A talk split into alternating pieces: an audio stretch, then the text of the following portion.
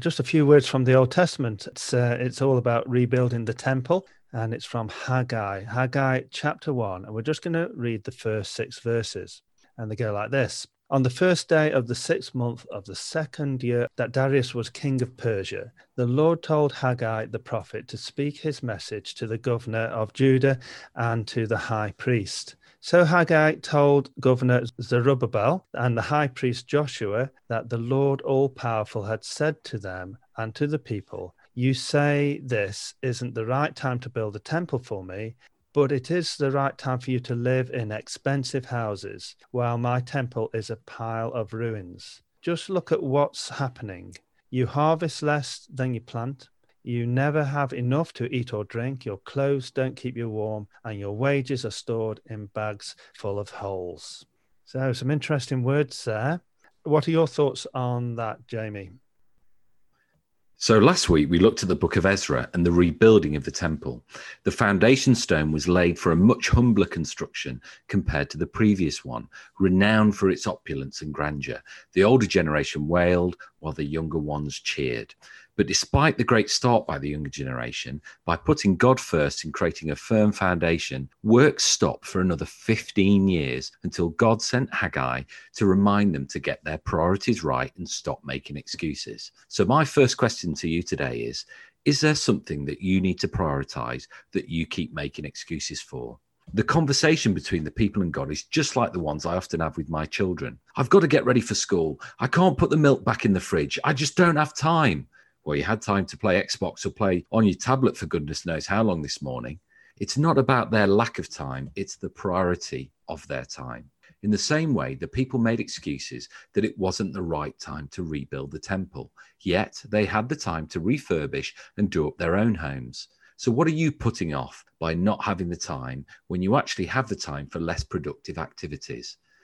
Maybe, like the people of Israel, you find that by prioritizing the small things over the big things you should be doing, in the long run, it doesn't actually bring much satisfaction or peace. Steve Covey, in his self help book, First Things First, illustrates the importance of prioritizing your time. A time management expert was speaking to a group of business students. He pulled out a large, wide mouthed jar and filled it with fist sized rocks. When he couldn't put any more in, he asked, Is this jar full?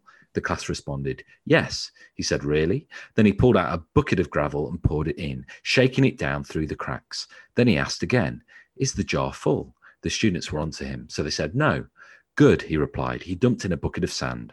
Once more he asked, Is this jar full? No, they shouted. Again he said, Good. He poured in a jug of water until the jar was full to the brim. Then he asked, What is the point of the illustration? One student ventured, no matter how full your schedule, if you try hard, you can always fit more in. No, the speaker replied, that is not the point. The point is, if you don't put the big rocks in first, you'll never get them in at all. And as a Christian, this is nothing new to me. Jesus says in Matthew 6:33, "But seek ye first the kingdom of God and his righteousness, and all these things shall be added unto you." Things being stuff in life that we think we need. The people had forgotten their big rocks, or more specifically, the rock, the Lord their God. If you go on to read Haggai, you'll discover the amazing promises God has for his people if only they came back and put him first. He reminds them that they can live without fear. He is with them, so be strong. And it's only in his presence that they will find peace. And I believe those promises still hold true today. So if you're feeling like life is getting you down, you're spending more time on things that don't seem to actually comfort or satisfy, maybe you need to take heed and remind yourself of what you should be prioritizing, or maybe who you should be prioritizing. As Jamie said, last week we looked at the people's excitement for laying the foundation. And the foundation wasn't as grand as the previous temple, but there was still excitement in the youth. But something happened along the way because it's now 15 years later and they've built some very expensive houses. Not just a house, an expensive house. And this is why the um, Lord came to the prophet to talk to about this. He's saying, Where are your priorities right now? And what's happened is that, remember, they needed the temple to have that connection with God. We don't need a temple to have a connection with God. We have a personal relationship with God with any relationship, you have to spend time at it. You have to work at it. You have to invest in it. just imagine any relationship where you don't spend time together. You soon start to drift apart. You soon start not to know each other. You soon start to lose contact with each other.